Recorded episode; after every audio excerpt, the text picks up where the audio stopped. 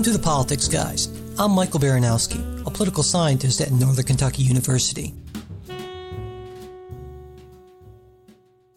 My guest today is Lawrence Lessig, the Roy L. Furman Professor of Law and Leadership at Harvard Law School. Professor Lessig is someone I've wanted to talk to for a long time because his work on campaign finance made a huge impact on how I see the issue and on how I talk about campaign finance to my students. Prior to his time at Harvard, Professor Lessig clerked for not one, but two of my intellectual heroes, uh, Judge Richard Posner and Supreme Court Justice Antonin Scalia. Professor Lessig is the author of numerous books on law, commerce, culture, and ideas. His latest, Republic Lost, version 2.0, is a revised and expanded version of Republic Lost, which I think is the best introduction to and analysis of not just campaign finance, but the fundamental incentives that drive public policy in the United States. And what I find particularly admirable and courageous about Professor Lessig is that he has the courage of his convictions. You know, most academics write a book and then move on. Professor Lessig followed up on Republic Lost with a major campaign to enact the reforms he believes to be vital to restoring American democracy, including launching a political action committee, giving a number of TED Talks, and most notably, running for the Democratic Party's nomination for president in 2016. Professor Lessig, welcome to the show. It's great to be here. Thanks for having me. You know, I'd like to start with what I see as your sort of interesting ideological journey. Uh, early in your career, you clerked for two federal judges who are generally held in very high esteem by many conservatives, yet you ended up running for the Democratic presidential nomination. So, what accounts from your move from the right to the left? Well, Justice Scalia didn't hire me as somebody from the right, and uh, neither did Justice Posner. I, they both knew that I was, at that point, already um, a liberal. Um, but Justice Scalia, uh, at that stage at least, was keen to have at least one dissenting voice in the chambers. And Justice Posner, or Judge Posner, he should have been Justice Posner, um, uh, was just keen to have people to argue with. So um, uh, I came into both chambers and the judges knew who I was, but I wasn't. Uh, I wasn't the ideological match for either of them. Okay, interesting. I, I'm, I've always wondered that. Now I have an answer. Thank you. Now, I remember getting my copy of Republic Lost when it came out in 2011, and I was really struck by the very first line in, in the preface, and that's there is only one issue in this country: campaign finance reform. Uh, can you explain why you started off the book with such a well, bold statement? Well, so I stole the statement from my friend Cenk Uygur, um, who had uttered this at, at a conference, and I had read about that. And it seemed a very simple, clear way to get people to focus on what at that stage I was uh, convinced is the foundational issue to making any progress in American democracy possible. Um, and so, uh, I, you know, I think that typically, um, you know, there are many books out there that that provide a kind of uh, uh, mixture or soup of you know all the problems that affect American democracy. But I think it's really important to try to work out what's leading to what and what's foundational. Um, which, if we can figure out, it would give us a good sense of what we have to uh, fix first.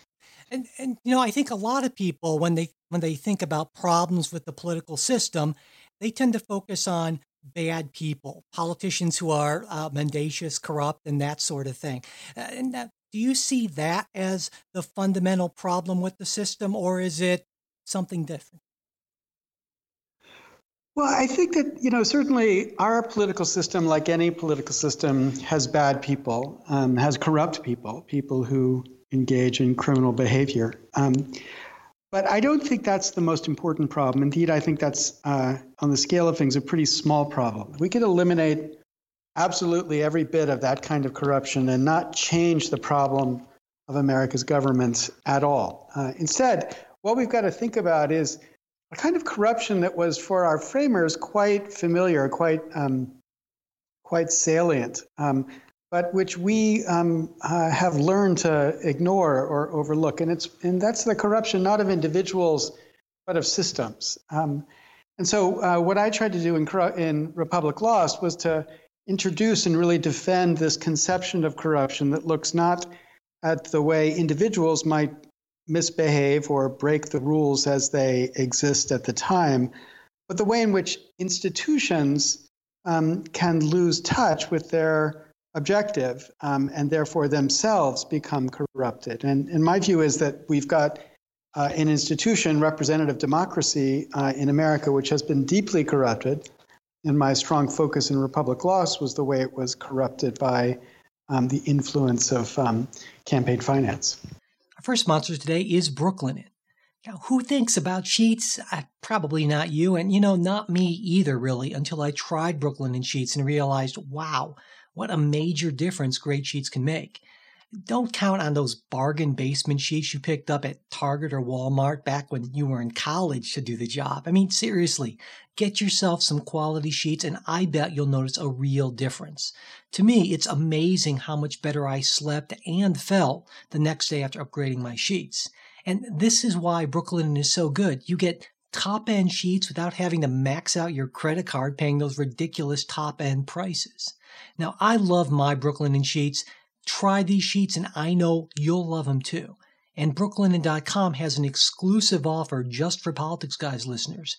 Get $20 off and free shipping when you use promo code TPG at Brooklinen.com. In fact, Brooklinen is so confident that you'll love your new sheets that they offer a risk-free 60 night satisfaction guarantee and a lifetime warranty on all of their sheets and comforters. So there's no reason not to give these sheets a try. Now, the only way to get $20 off and free shipping is to use promo code TPG at brooklinen.com. That's B R O O K L I N E N.com, promo code TPG. Brooklinen. These are the best sheets ever. Now, in the, in the book, one of the key elements, one of the key distinctions I think you make is that between quid pro quo corruption and what you call dependency corruption.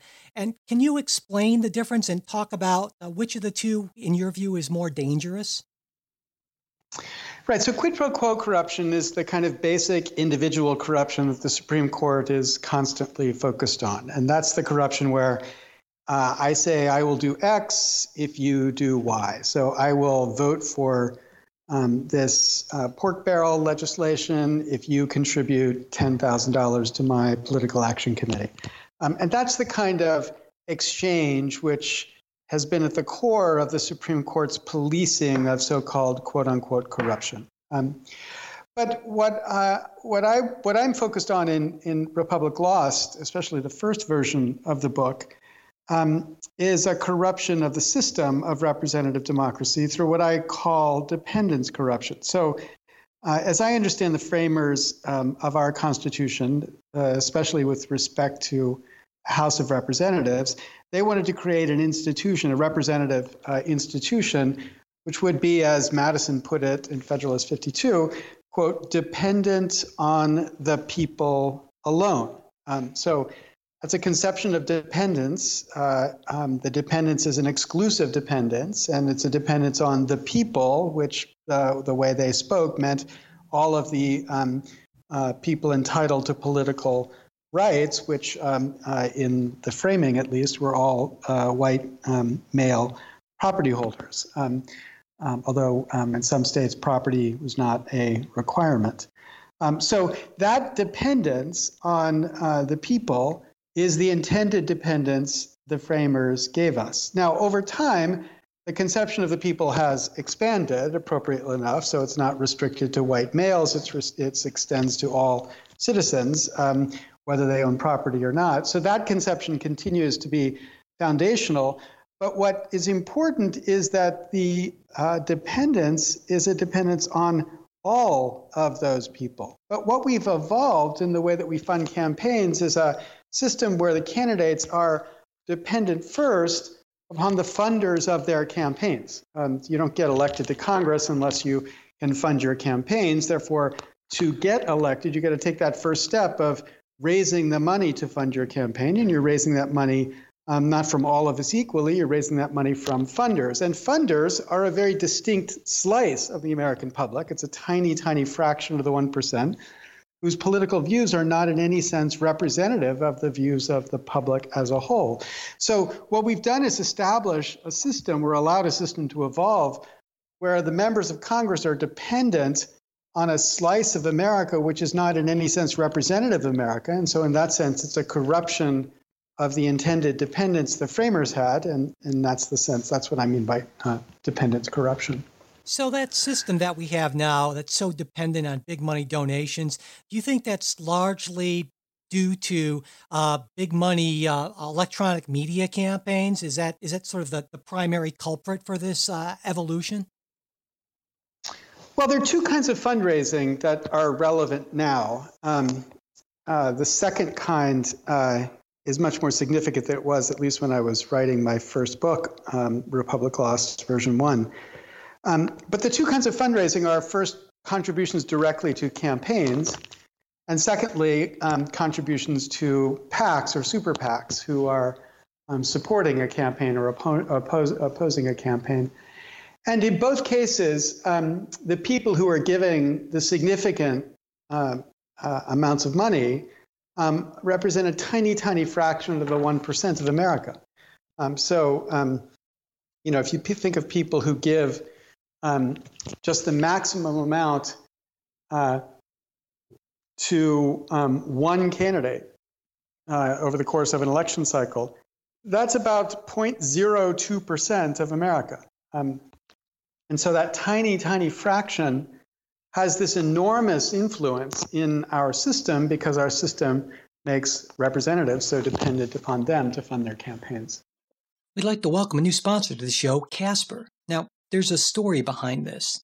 I, have got this really, um, well, tragic might not be the right word, so let's say unfortunate history with mattresses. There was this full motion waterbed I insanely bought back when I was in college. Then another non full motion waterbed with these like individual tubes, and it ended up getting a slow leak and grew some sort of nasty looking black mold. And that was a real surprise, let me tell you. But then a few years back, I went to a mattress store with my wife. Somehow we picked something out from all these confusing options. And even though I felt like we might have paid too much, I thought, well, you know, we're set. But that mattress never really felt great. And not too long ago, I noticed there was this big, well, sort of depression in the thing. So whenever I rolled over too far, it just kind of gradually rolled me right back into my little sleep slot you know, I felt like I was, I don't know, like a hot dog in a bun or something. And, and so I tried to fix it. I got this four inch mattress topper thing thinking it would help, which it totally didn't. It just basically made the mattress too high. And then I finally said, you know, I need to do something about this. It's affecting my sleep. And I got a Casper mattress.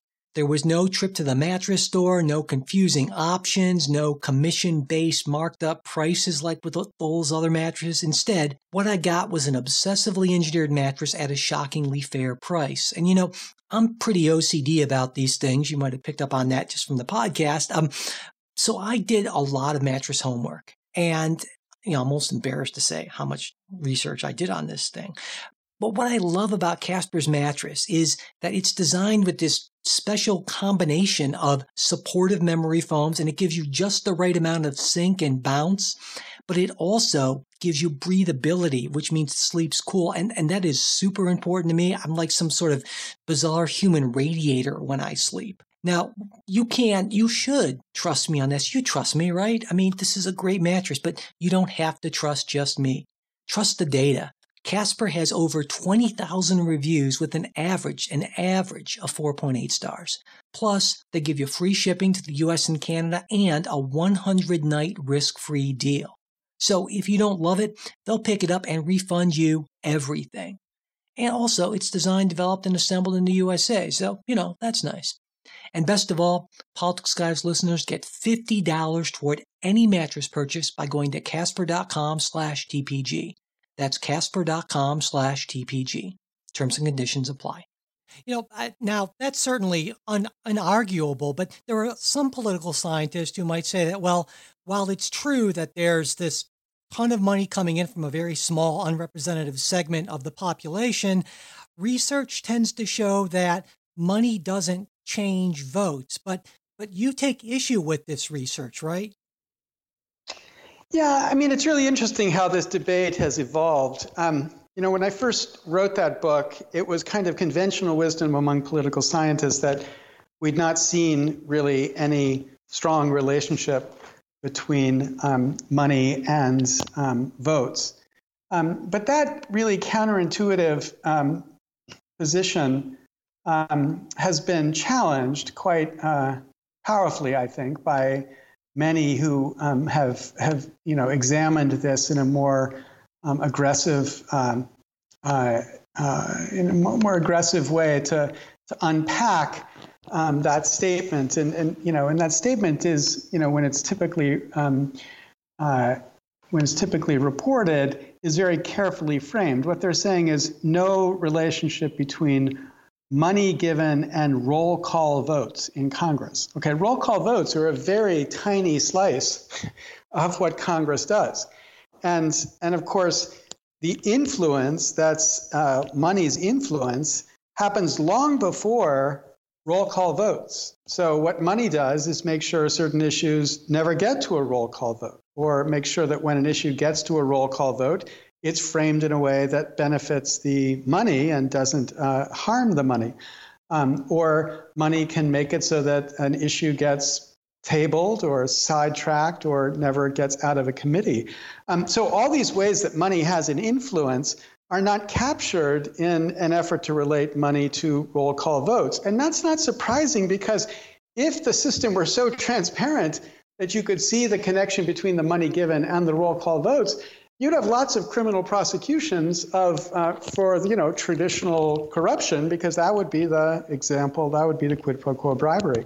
Um, but i think you know there's a wonderful paper that just came out from the roosevelt institute by Thomas Ferguson, Paul uh, Jorgensen, and Jie Chen, um, uh, which is really, I think, the most powerful refutation uh, of, the, of the empirical work that tries to establish or suggest that there's no connection between money and, um, and, uh, and, and influence. This is a paper that just came out uh, a couple months ago. I think it's May 2017. Um, and, and what, they've, what they show, and I think this issue should just be settled now, what they show is that it's absolutely clear that the money is being uh, deployed for the purpose of steering uh, policy. And not just the marginal policies, but really the fundamental policies. So they begin with really quite an extraordinary example I had not even heard about, um, which is um, in the decision uh, that the Reagan administration made about whether Paul Volcker would be reappointed to um, to be the uh, chairman of the Federal Reserve, and um, and quite blatantly, when the people from the Reagan administration were resisting reappointing Paul Volcker, the reason was that his replacement, Alan Greenspan, was much more supportive of deregulating Wall Street, so that um, uh, you know the investment banks would not be subject to the separation rules that they had under the Glass-Steagall Act. Um, and the reason why that was so important to the Reagan administration was that uh, Democrats were already pushing for that deregulation, and that deregulation was attracting all sorts of money to the Democratic Party that the Republicans themselves wanted as well. So here's an example of a really fundamental policy, one which um, arguably um, led to uh, the instability and the crisis of 2008, which is being picked explicitly because of its facility to um, drive money to one party or the other. Um, and, and you know this kind of example is, is something which people inside of Washington would find completely unremarkable. Um, but you know that's just a measure of how per, uh, pervasive this kind of influence is. Right. You know, I think the conventional wisdom is that campaign finance reform is sort of a, a left wing thing uh, because the current system may hurt liberals, but it helps conservatives. Now, you argue, right, that the current system hurts conservatives too. And I'm wondering if you can explain how this system is disadvantageous to conservative values as well as to liberal values. Well, I think that the, um, you know, the way to see this is uh, uh, that the current system basically is a system to defeat equal representation of people inside the system. So the people who benefit from the current system are cronies, um, and the people who are hurt are the people who are um, uh, otherwise not represented because there's so much influence of the cronies. Now, cronies crony is you know capitalism is the sort of thing conservatives complain about all the time and i join them in that complaint i think that to the extent the government's getting in the business of picking and choosing winners um, based on political influence by those winners that is corrupting the a- economic process in a way which um, uh, which uh, you know should concern all of us and and that corruption is not insignificant. The Cato Institute, libertarian think tank, estimates that the amount of corporate welfare in the federal budget is more than $100 billion. Um, and uh, other researchers have, you know, conservative researchers have looked at the, the effect of the um, rent seeking that's facilitated by this kind of budget and found to be multi trillion dollar influences on our economy. Now, so if you're a conservative, and what you want is a competitive free market um, that permits um, you know winners to uh, to take over uh, and defeat um, losers in the market. Then this system of crony capitalism, which this uh, which his fundraising system helps enable, is exactly anathema to that objective of um, of a conservative as well as liberal. Right. Now, there are some people who would say, well, hold on, this is a First Amendment issue, and funding political campaigns is exactly the sort of political speech that the framers wanted to protect. How, how do you respond to people who have that argument? Well, I have no problem saying that um, people should be free to speak how they want. But the problem I'm identifying is not how they speak, it's how they contribute. And there's a difference between me going out to the market and, and spending my money to speak and me spending my money to contribute to a candidate or to contribute to an independent political action committee. And the reason that's different is just a very practical difference of what it means to live in a system where you are so dependent on raising that kind of money. That dependence creates this relationship, this dependence corruption, which I think is at the core of um, the corrupting influence of our government. And if we um, if we eliminated that need to raise money or changed that need to raise money or restricted the ability of people to contribute into that need to raise money, then that dependence would be eliminated. Now, it still would be the case under you know the way I think of the system that some people could speak more than others. You know, the New York Times gets to speak pretty loudly and pretty clearly. Um, it might be you know T. Boone Pickens or George Soros or the Koch brothers would spend their money to speak as they want. So there's some people would have more influence than other people, but just because there's more influence in the speak mark, speech market doesn't mean there's um, the kind of dependence corruption that that I've been attacking. So I, I, have no problem recognizing the important First Amendment interests here. I just don't think that the important First Amendment interests are affected by a concern over uh, dependence corruption. Right would, would it be fair to say that this is, in a sense, kind of trying to strike a balance between political speech, at least as, as the court has defined it in many ways, and that, uh, that concern about corruption? I, I, don't like the language of balance here. Um, I, I, just think it's two separate questions. Um, you know, I think it's completely appropriate to say that when the, that the government should not be in the business of mucking about with how speech affects the public. Um, you know, so in the case Michigan versus Austin, where the Supreme Court upheld the ability of Michigan to limit corporate speech in political elections, um, th- their, their explicit motivation was that corporations were having too much power in the speech market, and that that power was distorting the speech inside of Michigan.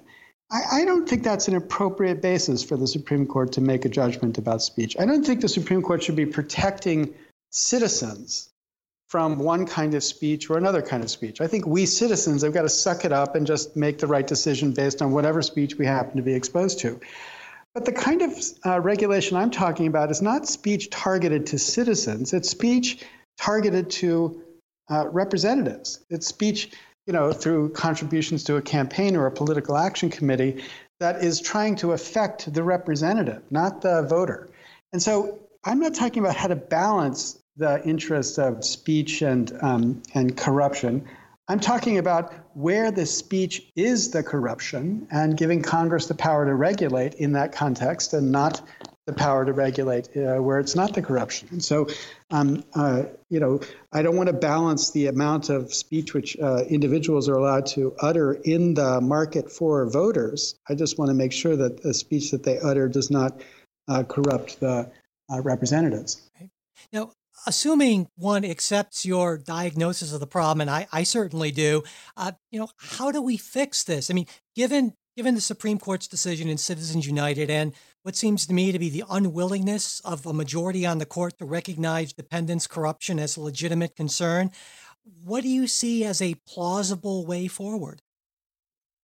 Well, I'm not sure that we should give up yet on the Supreme Court understanding dependence corruption. It's never really been presented to the court, um, and uh, and and especially now that we have a clearly conservative court, um, you know, with a new originalist to replace Justice Scalia as an originalist, I think it's you know certainly time, and we ought to be. Um, um you know, investing resources in making this argument more clearly to the court.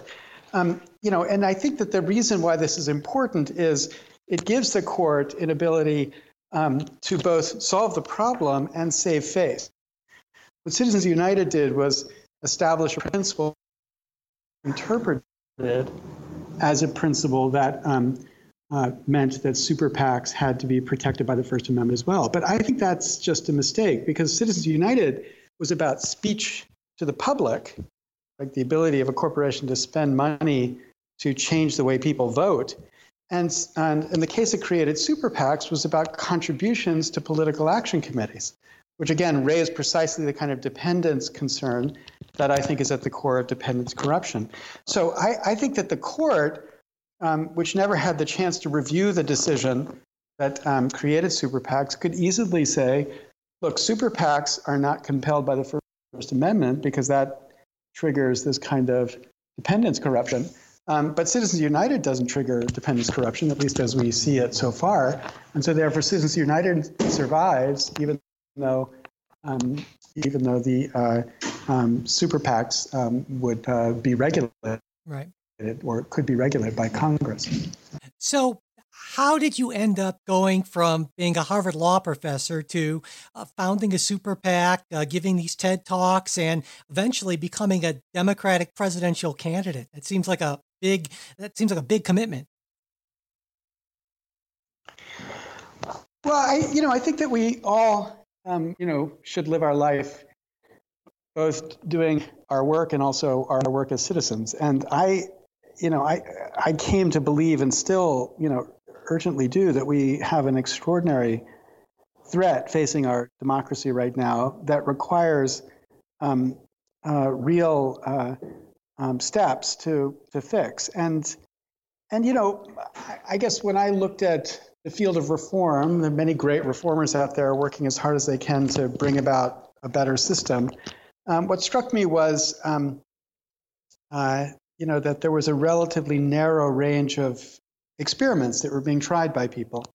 And I think that you know the super PAC and also the candidacy of us trying to get into the Democratic primary uh, debates at least to put this issue forward um, have taught us a lot about what's what's a sensible strategy and what's a way to make this effective. And um, um, you know, I, am not sure uh, exactly how it goes from here, um, but I am pretty clear about um, you know, the, the need to continue to encourage this kind of um, experimentation um, because this problem is not getting any less, it's getting much worse. Right. Now, what did, why did you decide to come out with a new version of Republic Lost, the 2.0 version? Well, I, um, you know, uh, my publisher was concerned that there were a lot of issues that 2016 was raising that wasn't really at the core of the original version of the book. And I um, was keen to, to try out a, um, a simpler way to understand the nature of this kind of corruption. Um, so, um, you know, I was happy to do a, revision that tried to uh, um, make it a little bit more streamlined and uh, appropriate to 20 to the 2016 issues. Um, and and I'm you know right now in the middle of finishing another book, which I hope should come out soon, that would kind of you know push the argument a little bit further. You know, in those in, in Republic Lost version one, um, I was focused, you know, primarily on this question of the way money corrupts um, our political system.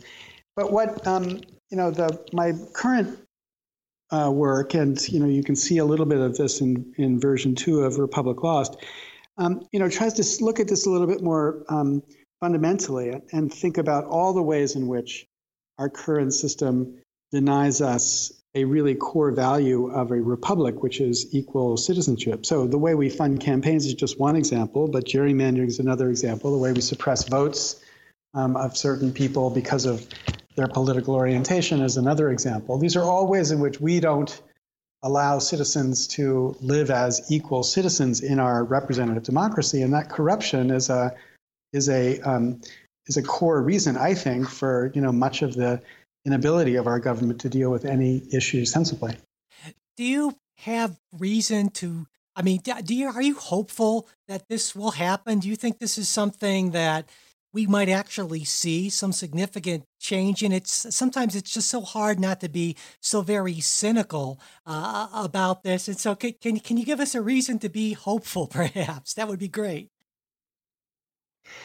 You know, I think the reason to be hopeful is just um, the uh, progress that um, has been made among the people in focusing and recognizing this problem. You can't see it if you look at the politicians, because the politicians continue to frame our political debate as if we were radically um, uh, uh, different people. But um, you know the program for uh, public consult- consultation at, at uh, Maryland, University of Maryland, did a survey in the middle of 2016, and what they found about Americans is that on the left and the right, there's no difference in the people's perception of the corruption of this government and the inability of the government to represent the people as opposed to funders of campaigns or corporations.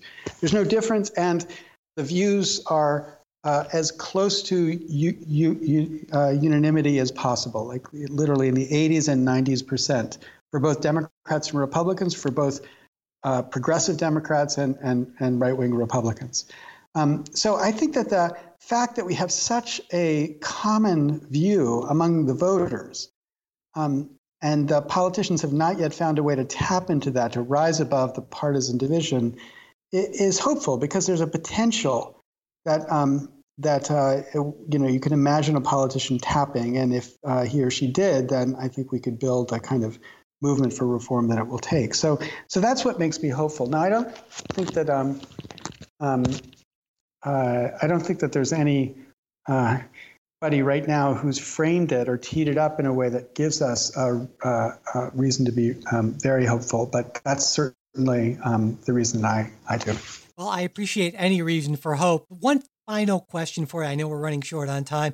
Aside from your work, which I would strongly encourage listeners to check out, what resources would you recommend to uh, listeners who want to gain a deeper understanding of campaign finance and, and maybe even get involved to help reform our current system?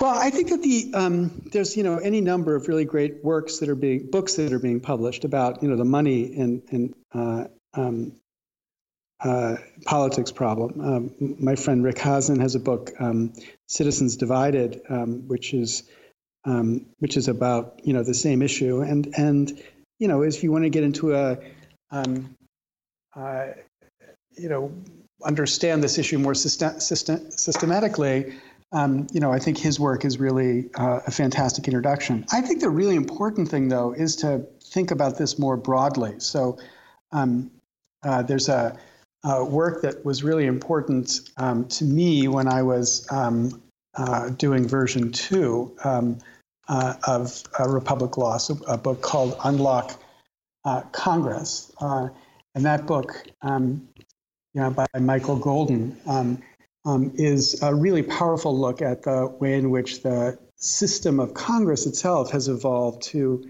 um, make it so that the system can't be representative of the people. Um, and he points to an idea which um, a fair vote, uh, a organization in Washington, public interest organization, um, has just uh, delivered on, which is a, a bill to change the way um, Congress allocates representatives so that we could create something closer to a proportional uh, system for rep- for allocating representatives, um, uh, rather than the one that we have right now, which is subject to such um, deep and corrupting gerrymandering. Um, so I think that the, the, the really important thing for people right now is to begin to recognize that we don't have a campaign finance crisis, we have a democracy crisis. And the democracy crisis is comprised of campaign finance, but it's also gerrymandering, it's also the way in which votes um, are suppressed. And we need to find a way to um, deal with the democracy crisis generally. Um, and, and I think that is going to take a lot of understanding because the politicians aren't really um, uh, in the business of providing that for us. Yeah, absolutely. Well, with that, we will close. Professor Lessig, thank you so much for taking the time to talk with me today. Okay, great. Thank you. That's it for this Politics Guys interview. Thanks for listening. We hope you liked what you heard and that you'll check out today's sponsors. Brooklinen. Get $20 off and free shipping by using promo code TPG at brooklinen.com. And Casper, where Politics Guys listeners get $50 toward any mattress purchase by visiting casper.com slash TPG. We also hope you'll consider joining our Politics Guys Insiders program, where supporting the show financially comes with exclusive extras and special updates, more commentary, additional episodes, and a whole bunch of other stuff. You can check it out and sign up at our Patreon page, patreon.com slash politicsguys, or by clicking on the Patreon link at politicsguys.com. Also at politicsguys.com is our free weekly newsletter, which you can also check out previous editions of and sign up for at politicsguys.com. You know, if you want to support the show without spending anything, you don't want a newsletter or anything like that, hey, maybe you can share this episode with your friends and followers or pass along our new show posts and tweets on Facebook and Twitter. Also, leaving reviews and ratings on iTunes is also a really big help. And if you've got a comment, question, correction, or just want to say some random thing to Jay or to me, you can reach us at mail at politicsguys.com. Our Facebook page where you can message us and where we post throughout the week is facebook.com slash politicsguys page. We're also on Twitter at politicsguys. The executive producers of the Politics Guys are Michael Baranowski, Jay Carson, Trey Orndorff, and Bruce Johnson. The show was produced by Michael Baranowski. We'll be back with a new show on Sunday. We hope you'll join us.